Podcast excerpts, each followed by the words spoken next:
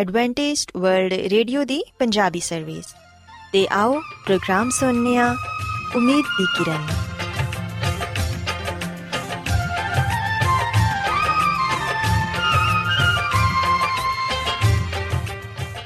ਸਾਥਿਓ, ਮੈਂ ਤੁਹਾਡੀ ਮੇਜ਼ਬਾਨ ਫਰਾਸਲੀਮ ਪ੍ਰੋਗਰਾਮ ਉਮੀਦ ਦੀ ਕਿਰਨ ਦੇ ਨਾਲ ਤੁਹਾਡੀ ਖidmat 'ਚ ਹਾਜ਼ਰ ਹਾਂ। ਸਾਡੀ ਪੂਰੀ ਟੀਮ ਵੱਲੋਂ ਪ੍ਰੋਗਰਾਮ ਸੁਣਨ ਵਾਲੇ ਸਾਰੇ ਸਾਥੀਆਂ ਨੂੰ ਸਾਡਾ ਪਿਆਰ ਭਰਾ ਸਲਾਮ ਕਬੂਲ ਹੋਏ। ਸਾਥਿਓ ਉਮੀਦ ਕਰਨੇ ਆ ਕਿ ਤੁਸੀਂ ਸਾਰੇ ਖੁਦਾ ਤਾਲਾ ਦੇ ਫਜ਼ਲੋ ਕਰਮ ਨਾਲ ਖੈਰੀਅਤ ਨਾਲ ਹੋ ਤੇ ਸਾਡੀ ਇਹ ਦੁਆ ਹੈ ਕਿ ਤੁਸੀਂ ਜਿੱਥੇ ਕਿਤੇ ਵੀ ਰਹੋ ਖੁਦਾਵੰਦ ਖੁਦਾ ਤੁਹਾਡੇ ਨਾਲ ਹੋਣ ਤੇ ਤੁਹਾਡੀ ਹਿਫਾਜ਼ਤ ਤੇ ਰਹਿਨਮਾਈ ਕਰਨ ਸਾਥਿਓ ਇਸ ਤੋਂ ਪਹਿਲਾਂ ਕਿ ਅੱਜ ਦੇ ਪ੍ਰੋਗਰਾਮ ਨੂੰ ਸ਼ੁਰੂ ਕੀਤਾ ਜਾਏ ਆਓ ਪਹਿਲਾਂ ਪ੍ਰੋਗਰਾਮ ਦੀ ਤਫਸੀਲ ਸੁਣ ਲਵੋ ਤੇ ਪ੍ਰੋਗਰਾਮ ਦੀ ਤਫਸੀਲ ਕੁਝ ਇਸ ਤਰ੍ਹਾਂ ਹੈ ਕਿ ਪ੍ਰੋਗਰਾਮ ਦਾ ਆਗਾਜ਼ ਇੱਕ ਖੂਬਸੂਰਤ ਗੀਤ ਨਾਲ ਕੀਤਾ ਜਾਏਗਾ ਤੇ ਗੀਤ ਦੇ ਬਾਅਦ ਖਾਨਦਾਨੀ ਜ਼ਿੰਦਗੀ ਦਾ ਪ੍ਰੋਗਰਾਮ ਪੇਸ਼ ਕੀਤਾ ਜਾਏਗਾ। ਇਸ ਤੋਂ ਬਾਅਦ ਖੁਦਾਵੰਦ ਦੇ ਜ਼ਿੰਦਗੀ ਬਖਸ਼ ਕਲਾਮ ਚੋਂ ਪੈਗਾਮ ਪੇਸ਼ ਕੀਤਾ ਜਾਏਗਾ, ਜਿਹੜਾ ਕਿ ਸਾਡੇ ਕਦਮਾਂ ਦੇ ਲਈ ਚਿਰਾਗ ਤੇ ਸਾਡੀ ਰਾਹ ਦੇ ਲਈ ਰੋਸ਼ਨੀ ਹੈ। ਸੋ ਆਓ ਸਾਥੀਓ, ਪ੍ਰੋਗਰਾਮ ਦਾ ਆਗਾਜ਼ ਇਸ ਸੁਹਾਨੀ ਗੀਤ ਨਾਲ ਕਰਨੇ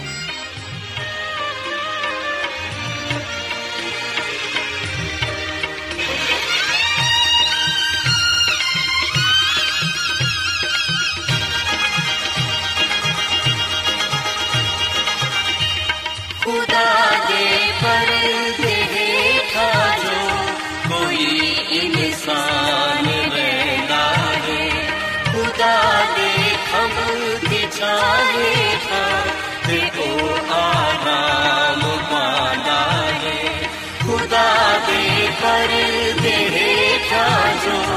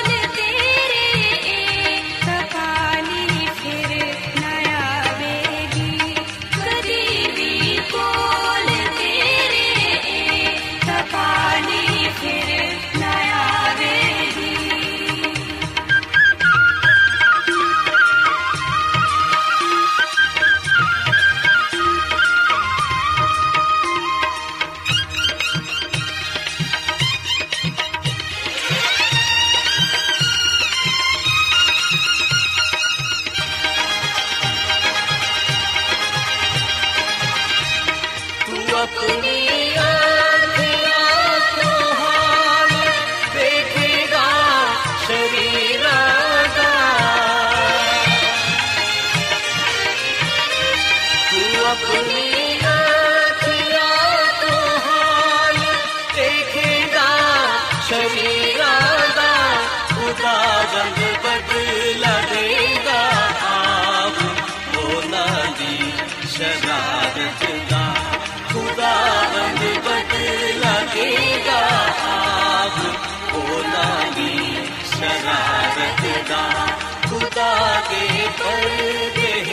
ਹੇਠਾਂ ਜੋ ਕੋਈ ਇਨਸਾਨ ਰਹਿਣਾ ਹੈ ਖੁਦਾ ਦੇ ਖੰਭ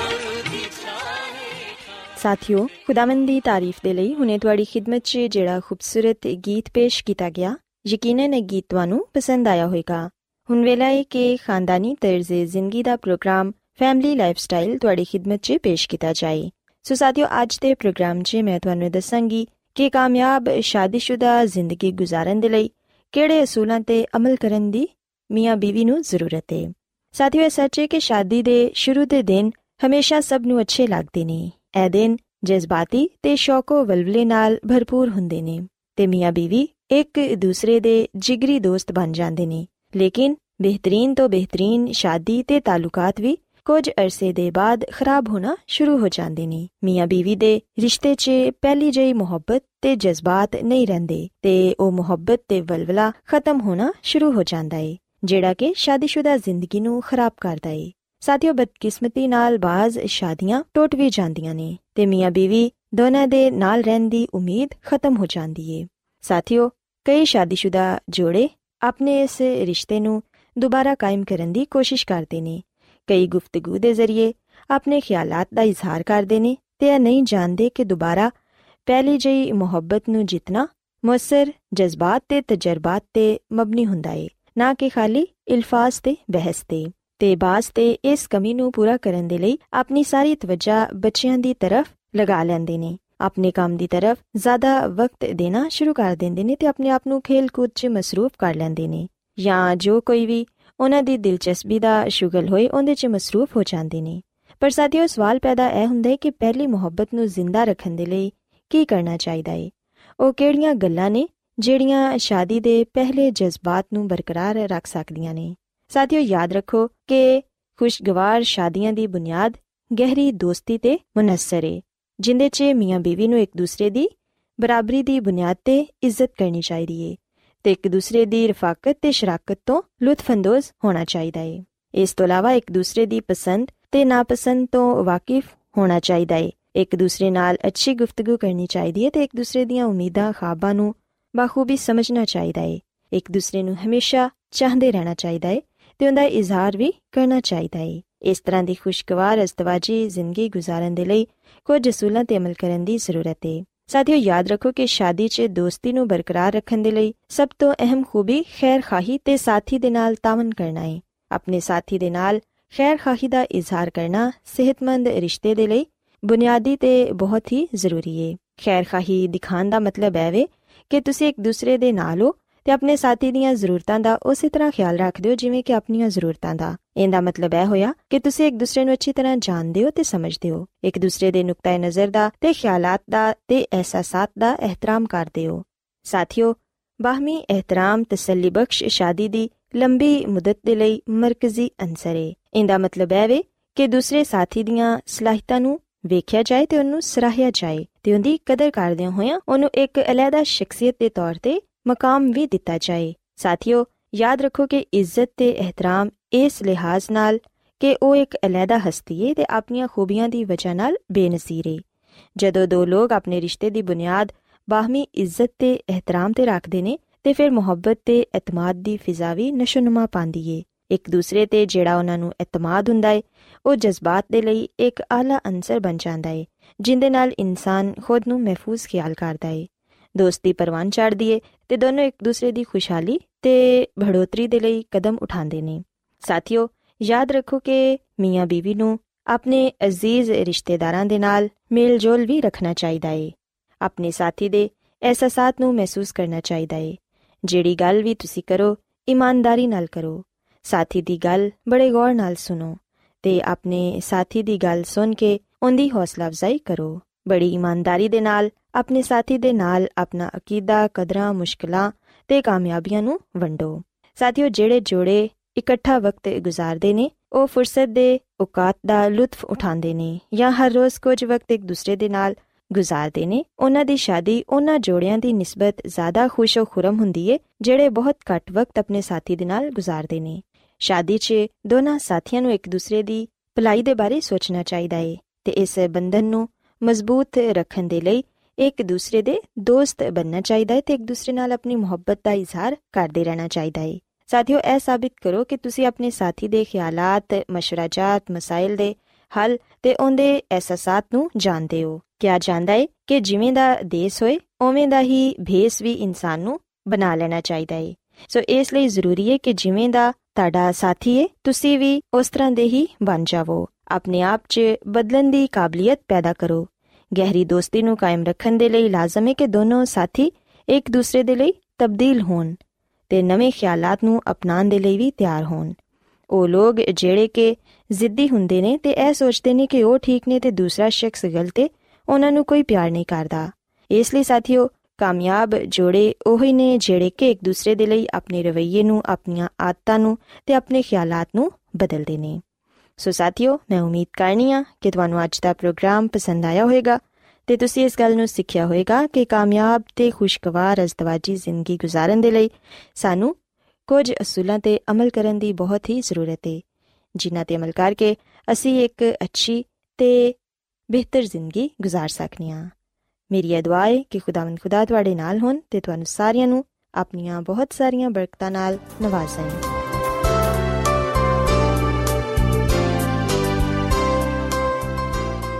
ਰੋਜ਼ਾਨਾ ਐਡਵੈਂਟਿਸਟ ਵਰਲਡ ਰੇਡੀਓ 24 ਘੰਟੇ ਦਾ ਪ੍ਰੋਗਰਾਮ ਜਨੂਬੀ ਏਸ਼ੀਆ ਦੇ ਲਈ ਪੰਜਾਬੀ ਉਰਦੂ ਅੰਗਰੇਜ਼ੀ ਸਿੰਧੀ ਤੇ ਦੂਜੀਆਂ ਬਹੁਤ ਸਾਰੀਆਂ ਜ਼ੁਬਾਨਾਂ ਵਿੱਚ ਨਸ਼ਰ ਕਰਦਾ ਹੈ ਸਿਹਤ ਮਤਵਾਜ਼ਨ ਖੁਰਾਕ تعلیم ਖਾਨਦਾਨੀ ਜ਼ਿੰਦਗੀ ਤੇ ਬਾਈਬਲ ਮੁਕੱਦਸ ਨੂੰ ਸਮਝਣ ਦੇ ਲਈ ਐਡਵੈਂਟਿਸਟ ਵਰਲਡ ਰੇਡੀਓ ਜ਼ਰੂਰ ਸੁਨੋ ਸਾਡੀ ਪੰਜਾਬੀ ਸਰਵਿਸ ਦਾ ਪਤਾ ਲਿਖ ਲਵੋ ਇੰਚਾਰਜ ਪ੍ਰੋਗਰਾਮ ਉਮੀਦ ਦੀ ਕਿਰਨ post box number 32 Lahore Pakistan Adventist world radio ਵੱਲੋਂ ਪ੍ਰੋਗਰਾਮ ਉਮੀਦ ਦੀ ਕਿਰਨ ਨਿਸ਼ਰ ਕੀਤਾ ਜਾ ਰਿਹਾ ਹੈ ਹੁਣ ਵੇਲਾ ਹੈ ਕਿ ਅਸੀਂ ਖੁਦਾ ਦੇ ਪਾਕ ਕਲਾਮ ਚੋਂ ਪੈਗਾਮ ਸੁਣੀਏ ਤੇ ਅੱਜ ਤੁਹਾਡੇ ਲਈ ਪੈਗਾਮ ਖੁਦਾ ਦੇ ਖਾਦਮ ਅਜ਼ਮਤ ਇਮਨੁਅਲ ਪੇਸ਼ ਕਰਨਗੇ ਤੇ ਆਓ ਆਪਣੇ ਦਿਲਾਂ ਨੂੰ ਤਿਆਰ ਕਰੀਏ ਤੇ ਖੁਦਾ ਦੇ ਕਲਾਮ ਨੂੰ ਸੁਣੀਏ। ਯਿਸੂ ਮਸੀਹ ਦੇ ਅਜ਼ਲੀ ਤੇ ਅਬਦੀ ਨਾਮ ਵਿੱਚ ਸਾਰੇ ਸਾਥੀਆਂ ਨੂੰ ਸਲਾਮ।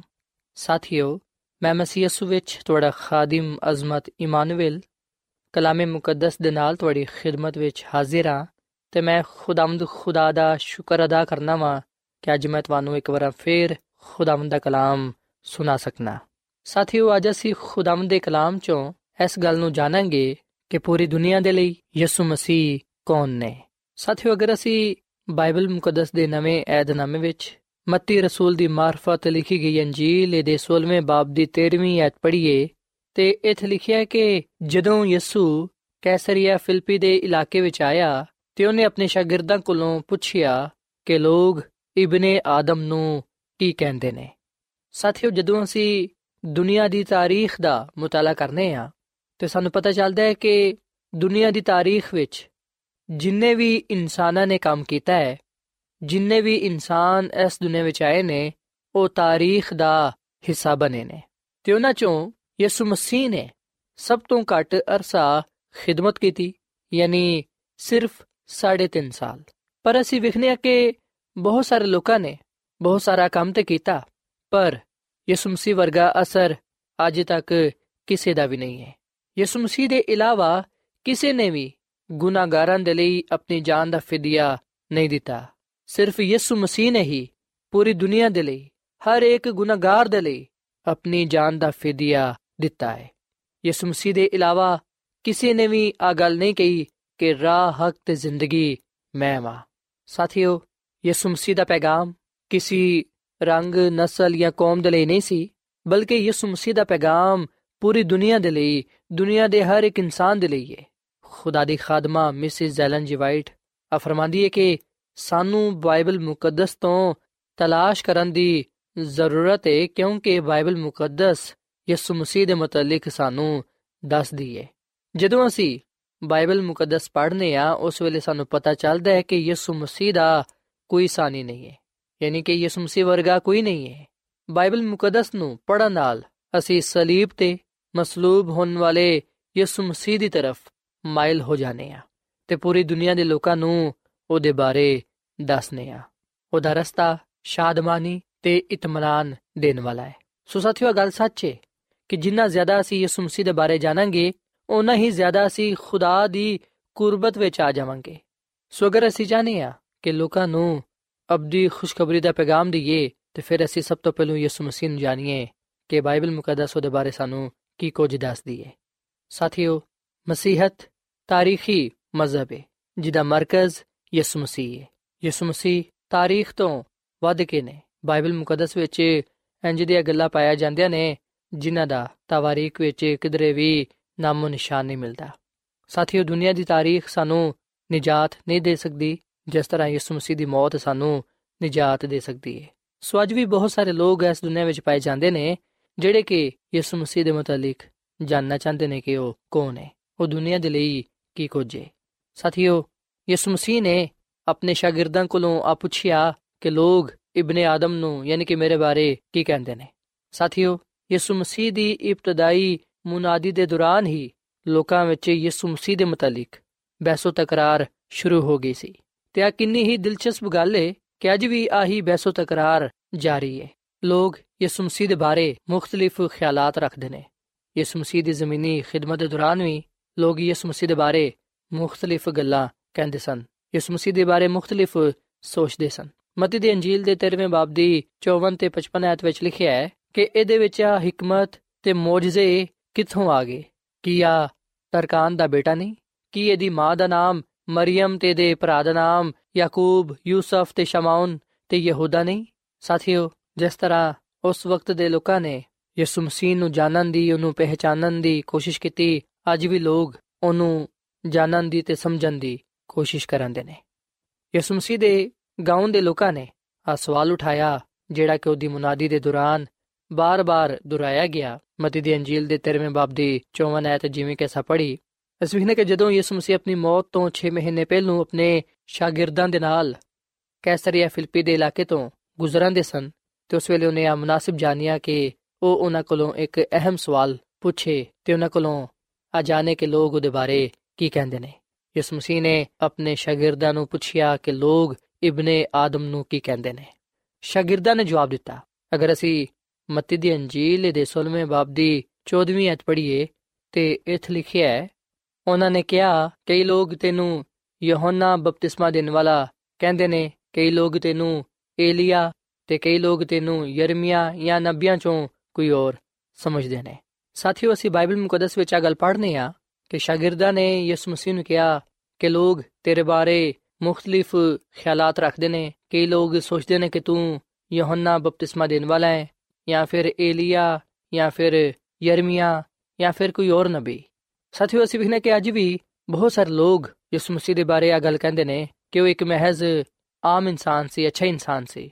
ਇਹ ਤੋਂ ਵੱਧ ਕੇ ਉਹ ਹੋਰ ਕੁਝ ਨਹੀਂ ਸੀ। ਤੇ ਬਹੁਤ ਸਾਰੇ ਐਸੇ ਵੀ ਲੋਕ ਨੇ ਜਿਹੜੇ ਕਿ ਸਿਰਫ ਉਹਨੂੰ ਨਬੀ ਤੱਕ ਮਹਦੂਦ ਰੱਖਦੇ ਨੇ, ਸਿਰਫ ਨਬੀ ਜਾਣਦੇ ਨੇ। ਉਹ ਕਹਿੰਦੇ ਨੇ ਕਿ ਯਿਸੂ ਮਸੀਹ ਨਬੀ ਹੈ ਔਰ ਇਹ ਤੋਂ ਵੱਧ ਕੇ ਕੁਝ ਨਹੀਂ ਹੈ ਪਰ ਸਾਥੀਓ ਅਸੀਂ ਵਿਖਨੇ ਕਿ ਯਿਸੂ ਮਸੀਹ ਨੇ ਸ਼ਾਗਿਰਦਾਂ ਕੋਲੋਂ ਪੁੱਛਿਆ ਕਿ ਤੁਸੀਂ ਮੈਨੂੰ ਕੀ ਕਹਿੰਦੇ ਹੋ? ਮਤੀ ਦੀ ਅੰਜੀਲ ਦੇ 16ਵੇਂ ਬਾਬ ਦੀ 16ਵੀਂ ਅਧ ਵਿੱਚ ਲਿਖਿਆ ਹੈ ਕਿ ਸ਼ਮਾਉਨ ਪਤਰਸ ਨੇ ਜਵਾਬ ਵਿੱਚ ਕਿਹਾ ਕਿ ਤੂੰ ਜ਼ਿੰਦਾ ਖੁਦਾ ਦਾ ਬੇਟਾ ਮਸੀਹ ਹੈ ਸਾਥੀਓ ਆ ਅਲਫਾਜ਼ ਜਿਹੜੇ ਸ਼ਮਾਉਨ ਪਤਰਸ ਨੇ ਕਹੇ ਆ ਉਹਦੇ ਦਿਲ ਤੋਂ ਨਿਕਲੇ ਸਨ। ਉਹਨੇ ਸੱਚੀ ਗਵਾਹੀ ਦਿੱਤੀ। ਉਹਨੇ ਯਿਸੂ ਮਸੀਹ ਨੂੰ ਜਾਣਿਆ ਪਹਿਚਾਨਿਆ ਤੇ ਇਸ ਗੱਲ ਦਾ ਇਕਰਾਰ ਕੀਤਾ ਕਿ ਯਿਸੂ ਖੁਦਾ ਦਾ ਬੇਟਾ ਮਸੀਹ ਹੈ ਤੇ ਯਿਸੂ ਮਸੀਹ ਨੇ ਵੀ ਸ਼ਮਾਉਨ ਪਤਰਸ ਨੂੰ ਜਵਾਬ ਵਿੱਚ ਕਿਹਾ ਕਿ ਤੂੰ ਮੁਬਾਰਕ ਹੈ ਕਿਉਂਕਿ ਆ ਗੱਲ ਗੋਸ਼ਤ ਤੇ ਖੂਨ ਨੇ ਨਹੀਂ, ਬਲਕਿ ਮੇਰੇ ਬਾਪ ਨੇ ਜਿਹੜਾ ਆਸਮਾਨ ਤੇ ਵੇ, ਤੇਰੇ ਤੇ ਜ਼ਾਹਿਰ ਕੀਤੀ ਹੈ ਸਾਥੀਓ, ਖੁਦਾ ਬਾਪ ਨੇ ਔਰ ਫਿਰ ਸ਼ਾਗਿਰਦਾਂ ਨੇ, ਫਰਿਸ਼ਤਿਆਂ ਨੇ ਇਸ ਗੱਲ ਦੀ ਗਵਾਹੀ ਦਿੱਤੀ ਹੈ ਖੁਦਾ ਦਾ ਕਲਾਮ ਸਾਨੂੰ ਆ ਗੱਲ ਦੱਸਦਾ ਹੈ ਕਿ ਯਿਸੂ ਖੁਦਾ ਦਾ ਬੇਟਾ ਮਸੀਹ ਹੈ। ਉਹੀ ਦੁਨੀਆ ਦਾ ਨਿਜਾਤ ਦੇਹਿੰਦਾ ਹੈ। ਅਸੀਂ ਵਿਖਨੇ ਕਿ ਜਦੋਂ ਯਿਸੂ ਮਸੀਹ ਪਕੜਵਾਏ ਗਏ ਤੇ ਉਸ ਰਾਤ ਸਰਦਾਰ ਕਾਹਨ ਨੇ ਬਰਾਏ ਰਾਸਤ ਯਿਸੂ ਮਸੀਹ ਕੋਲੋਂ ਸਵਾਲ ਕੀਤਾ ਤੇ ਉਹਦੇ ਕੋਲੋਂ ਹਲਫੀਆ ਬਿਆਨ ਲਿਆ। ਉਹਨੂੰ ਕਸਮ ਦਿੱਤੀ। ਉਹ ਯਿਸੂ ਮਸੀਹ ਨੂੰ ਕਹਿਣ ਲੱਗਾ, ਅਗਰ ਅਸੀਂ ਮਤੀ ਦੀ ਅੰਜੀਲ ਦੇ 26 ਬਾਬ ਦੀ 63 ਤੇ 64 ਐਤ ਪੜ੍ਹੀਏ ਤੇ ਇੱਥੇ ਲਿਖਿਆ ਕਿ ਸਰਦਾਰ ਕਾਹਨ ਨੇ ਉਹਨੂੰ ਕਿਹਾ ਕਿ ਮੈਂ ਤੈਨੂੰ ਜ਼ਿੰਦਾ ਖੁਦਾ ਦੀ ਕਸਮ ਦੇਣਾ ਵਾ ਕਿ ਅਗਰ ਤੂੰ ਖੁਦਾ ਦਾ ਬੇਟਾ ਮਸੀਹ ਹੈ ਤੇ ਸਾਨੂੰ ਦੱਸ ਦੇ। ਯਿਸੂ ਮਸੀਹ ਨੇ ਉਹਨੂੰ ਕਿਹਾ ਕਿ ਤੂੰ ਖੁਦ ਕਹਿ ਦਿੱਤਾ ਹੈ। ਸਾਥੀਓ, ਇਹ ਤੋਂ ਬਾਅਦ ਅਸੀਂ ਵੇਖਣਾ ਕਿ ਗਵਰਨਰ ਪਿਲਾਤੂਸ ਨੇ ਵੀ ਆਪਣੇ ਤੌਰ ਨਾਲ ਤਫਸ਼ੀਸ਼ ਕੀਤੀ ਤੇ ਉਹਦੇ ਕੋਲੋਂ ਪੁੱਛਿਆ ਕਿ ਕੀ ਤੂੰ ਯਹੂਦੀਆਂ ਦਾ ਬਾਦਸ਼ਾਹ ਹੈ? ਯਿਸੂ ਮਸੀਹ ਨੇ ਜਵਾਬ ਦਿੱਤਾ ਕਿ ਤੂੰ ਖੁਦ ਕਹਿ ਦਿੱਤਾ ਹੈ।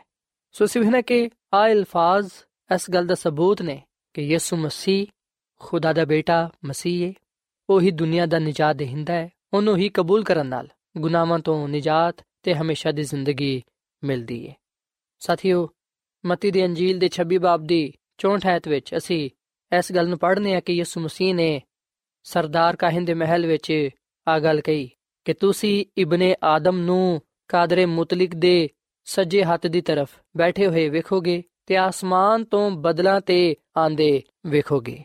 ਸੋ ਸਾਥੀਓ, ਖੁਦਾਵੰਦ ਦੇ ਕਲਾਮ ਚੋਂ ਸਾਨੂੰ ਪਤਾ ਚੱਲਦਾ ਹੈ ਕਿ ਯਿਸੂ ਮਸੀਹ ਇਨਸਾਨੀ ਰੂਪ ਵਿੱਚ ਖੁਦਾ ਦਾ ਬੇਟਾ ਸੀ।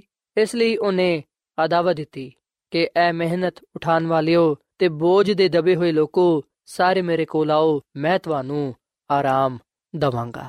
ਸਾਥੀਓ, ਸ਼ਾਇਦ ਇਨਸਾਨੀ ਅਕਲ ਅਲਾਹੀ ਰਾਜ਼ ਨੂੰ ਸਮਝ ਨਹੀਂ ਸਕਦੀ। ਇਨਸਾਨੀ ਅਕਲ ਜਿਹੜੀ ਕਿ ਮਹਦੂਦ ਹੈ ਉਹ ਲਾ ਮਹਦੂਦ ਖੁਦਾ ਨੂੰ ਸਮਝ ਨਹੀਂ ਸਕਦੀ। ਪਰ ਅਸੀਂ ਵਹਨੇ ਕਿ ਖੁਦਾਵੰਦ ਦਾ ਕਲਾਮ ਸਾਨੂੰ ਆ ਗੱਲ ਦੱਸਦਾ ਹੈ ਕਿ ਯਿਸੂ ਮਸੀਹ ਦੁਨੀਆ ਦਾ ਖਾਲਿਕ ਤੇ ਮਾਲਿਕ ਤੇ ਨਜਾਤ ਦੇਹਿੰਦਾ ਹੈ।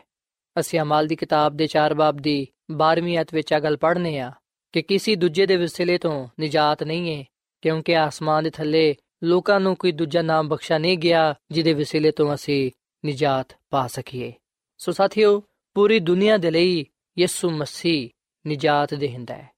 ਜਿਹੜਾ ਕੋਈ ਵੀ ਉਹਦੇ ਤੇ ਈਮਾਨ ਲਿਆਏਗਾ ਉਹ ਹਲਾਕ ਨਹੀਂ ਹੋਏਗਾ ਬਲਕਿ ਉਹ ਹਮੇਸ਼ਾ ਦੀ ਜ਼ਿੰਦਗੀ ਪਾਏਗਾ ਕਿ ਅੱਜ ਅਸੀਂ ਯਿਸੂ ਮਸੀਹ ਨੂੰ ਆਪਣਾ ਸ਼ਖਸੀ ਨਜਾਤ ਦੇਹਿੰਦਾ تسلیم ਕਰਨੇ ਆ ਕਿ ਅਸੀਂ ਇਸ ਗੱਲ ਨੂੰ ਕਬੂਲ ਕਰਨੇ ਆ ਕਿ ਉਹ ਸਾਡੇ ਲਈ ਇਸ ਦੁਨੀਆ ਵਿੱਚ ਆਇਆ ਉਹਨੇ ਸਾਡੇ ਗੁਨਾਹਾਂ ਦੇ ਬਦਲੇ ਆਪਣੀ ਜਾਨ ਦਾ ਫਿਦਿਆ ਦਿੱਤਾ ਤਾਂ ਕਿ ਅਸੀਂ ਨਜਾਤ ਹਾਸਲ ਕਰ ਸਕੀਏ ਸਾਥੀਓ ਯਿਸੂ ਮਸੀਹ ਦੁਨੀਆ ਦਾ ਨਜਾਤ ਦੇਹਿੰਦਾ ਹੈ ਉਹਦੇ ਇਲਾਵਾ ਕੋਈ ਹੋਰ ਸਾਨੂੰ ਨਜਾਤ ਨਹੀਂ ਦੇ ਸਕਦਾ ਸਾਡੇ ਗੁਨਾਹਾਂ ਨੂੰ ਮਾਫ ਨਹੀਂ ਕਰ ਸਕਦਾ ਸਾਨੂੰ ਨਵੀਂ ਜ਼ਿੰਦਗੀ ਨਹੀਂ ਦੇ ਸਕਦਾ ਸਿਰਫ ਯਿਸੂ ਮਸੀਹ ਹੀ ਜਿਹੜੇ ਕਿ ਦੁਨੀਆ ਦੇ ਨਜਾਤ ਦੇਹਿੰਦਾ ਨੇ ਉਹ ਨਾ ਸਿਰਫ ਸਾਡੇ ਗੁਨਾਹਾਂ ਨੂੰ ਮਾਫ ਕਰ ਸਕਦੇ ਨੇ ਬਲਕਿ ਉਹ ਸਾਨੂੰ ਹਮੇਸ਼ਾ ਦੀ ਜ਼ਿੰਦਗੀ ਵੀ ਦੇ ਸਕਦੇ ਨੇ ਸੋ ਅਗਰ ਅਸੀਂ ਆਪਣੇ ਗੁਨਾਹਾਂ ਦਾ ਇਕਰਾਰ ਕਰਾਂਗੇ ਆਪਣੇ ਗੁਨਾਹਾਂ ਨੂੰ ਤਰਕ ਕਰਾਂਗੇ ਤੇ ਫਿਰ ਯਿਸੂ ਮਸੀਹ ਸਾਨੂੰ ਪਾਕ ਸਾਫ਼ ਕਰਨਗੇ ਸਾਡੇ ਗੁਨਾਹਾਂ ਨੂੰ ਬਖਸ਼ ਦੇਣਗੇ ਤੇ ਸਾਨੂੰ ਹਮੇਸ਼ਾ ਦੀ ਜ਼ਿੰਦਗੀ عطا ਫਰਮਾਣਗੇ ਤਾਂ ਕਿ ਅਸੀਂ ਆਪਣੇ ਆਪ ਨੂੰ ਉਹਦੇ ਜਲਾਲ ਦੇ ਲਈ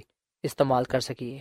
ਸਾਥੀਓ, ਬਾਈਬਲ ਮੁਕੱਦਸ ਵਿੱਚ ਲਿਖਿਆ ਹੈ ਕਿ ਅਗਰ ਅਸੀਂ ਆਪਣੇ ਗੁਨਾਹਾਂ ਦਾ ਇਕਰਾਰ ਕਰੀਏ, ਤੇ ਫਿਰ ਉਹ ਸਾਡੇ ਗੁਨਾਹਾਂ ਨੂੰ ਮਾਫ ਕਰਨ ਤੇ ਸਾਨੂੰ ਸਾਰੀ ਨਾਰਾਜ਼ਗੀ ਤੋਂ ਪਾਕ ਕਰਨ ਵਿੱਚ ਸੱਚਾ ਤੇ ਆਦਿਲ ਹੈ ਸੋ ਅੱਜ ਮੈਂ ਤੁਹਾਡੇ ਅੱਗੇ ਆ ਅਪੀਲ ਕਰਨਾ ਵਾ ਕਿ ਤੁਸੀਂ ਬਾਈਬਲ ਮੁਕੱਦਸ ਨੂੰ ਜ਼ਰੂਰ ਪੜੋ ਬਾਈਬਲ ਮੁਕੱਦਸ ਦਾ ਮਤਾਲਾ ਕਰੋ, ਖੁਦਾ ਦੇ ਕਲਾਮ ਨੂੰ ਸੁਨਿਆ ਕਰੋ, ਤਾਂ ਕਿ ਤੁਸੀਂ ਖੁਦਾਵੰਦ ਯਿਸੂ ਮਸੀਹ ਦੇ ਬਾਰੇ ਜ਼ਿਆਦਾ ਤੋਂ ਜ਼ਿਆਦਾ ਜਾਣ ਸਕੋ। ਕਿਉਂਕਿ ਯਿਸੂ ਮਸੀਹ ਦੁਨੀਆ ਦਾ ਨਜਾਤ ਦੇਹਿੰਦਾ ਹੈ ਯਿਸੂ ਖੁਦਾ ਦਾ ਬੇਟਾ ਮਸੀਹ ਹੈ ਜਿਹੜਾ ਕੋਈ ਵੀ ਉਹਦੇ ਤੇ ਈਮਾਨ ਲਿਆਏਗਾ ਉਹ ਆਪਣੇ ਗੁਨਾਹਾਂ ਤੋਂ ਮਾਫੀ ਪਾਏਗਾ ਤੇ ਹਮੇਸ਼ਾ ਦੀ ਜ਼ਿੰਦਗੀ ਹਾਸਲ ਕਰੇਗਾ ਸੋ ਮੇਰਾ ਈਮਾਨ ਹੈ ਕਿ ਜਦੋਂ ਤੁਸੀਂ ਯਿਸੂ ਮਸੀਹ ਨੂੰ ਆਪਣਾ ਸ਼ਖਸੀ ਨਜਾਤ ਦੇਹਿੰਦਾ تسلیم ਕਰੋਗੇ ਤੁਸੀਂ ਆਪਣੀਆਂ ਜ਼ਿੰਦਗੀਆਂ ਵਿੱਚ ਤਬਦੀਲੀ ਮਹਿਸੂਸ ਕਰੋਗੇ ਹਕੀਕੀ ਇਤਮਾਨਾਨ ਤੇ ਖੁਸ਼ੀ ਪਾਓਗੇ ਤੇ ਯਿਸੂ ਮਸੀਹ ਕੋਲੋਂ ਅਬਦੀ ਜ਼ਿੰਦਗੀ ਹਾਸਲ ਕਰਦੇ ਹੋਇਆਂ ਉਸ ਬਾਦਸ਼ਾਹਤ ਵਿੱਚ ਵੀ ਜਾ ਸਕੋਗੇ ਜਿਹੜੀ ਖੁਦਾਵੰਦ ਨੇ ਆਪਣੇ ਲੋਕਾਂ ਦੇ ਲਈ ਤਿਆਰ ਕੀਤੀ ਹੈ। ਸੋ ਆਓ ਸਾਥੀਓ, ਅਸੀਂ ਅੱਜ ਆਪਣਾ ਆਪ ਯਿਸੂ ਮਸੀਹ ਨੂੰ ਦਈਏ,